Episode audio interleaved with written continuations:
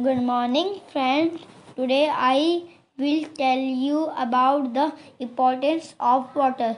Water is important resource for life on earth.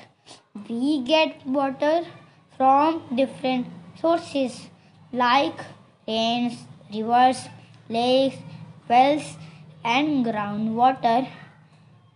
About 71% of earth is covered with water. We use water from drinking, cleaning, washing, cooking, and many other purposes. Water is also needed for agricultural and industrial purposes. Water helps to regulate body temperature.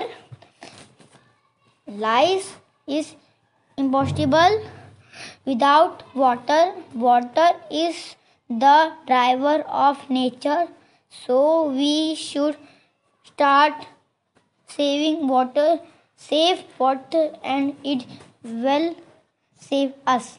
Save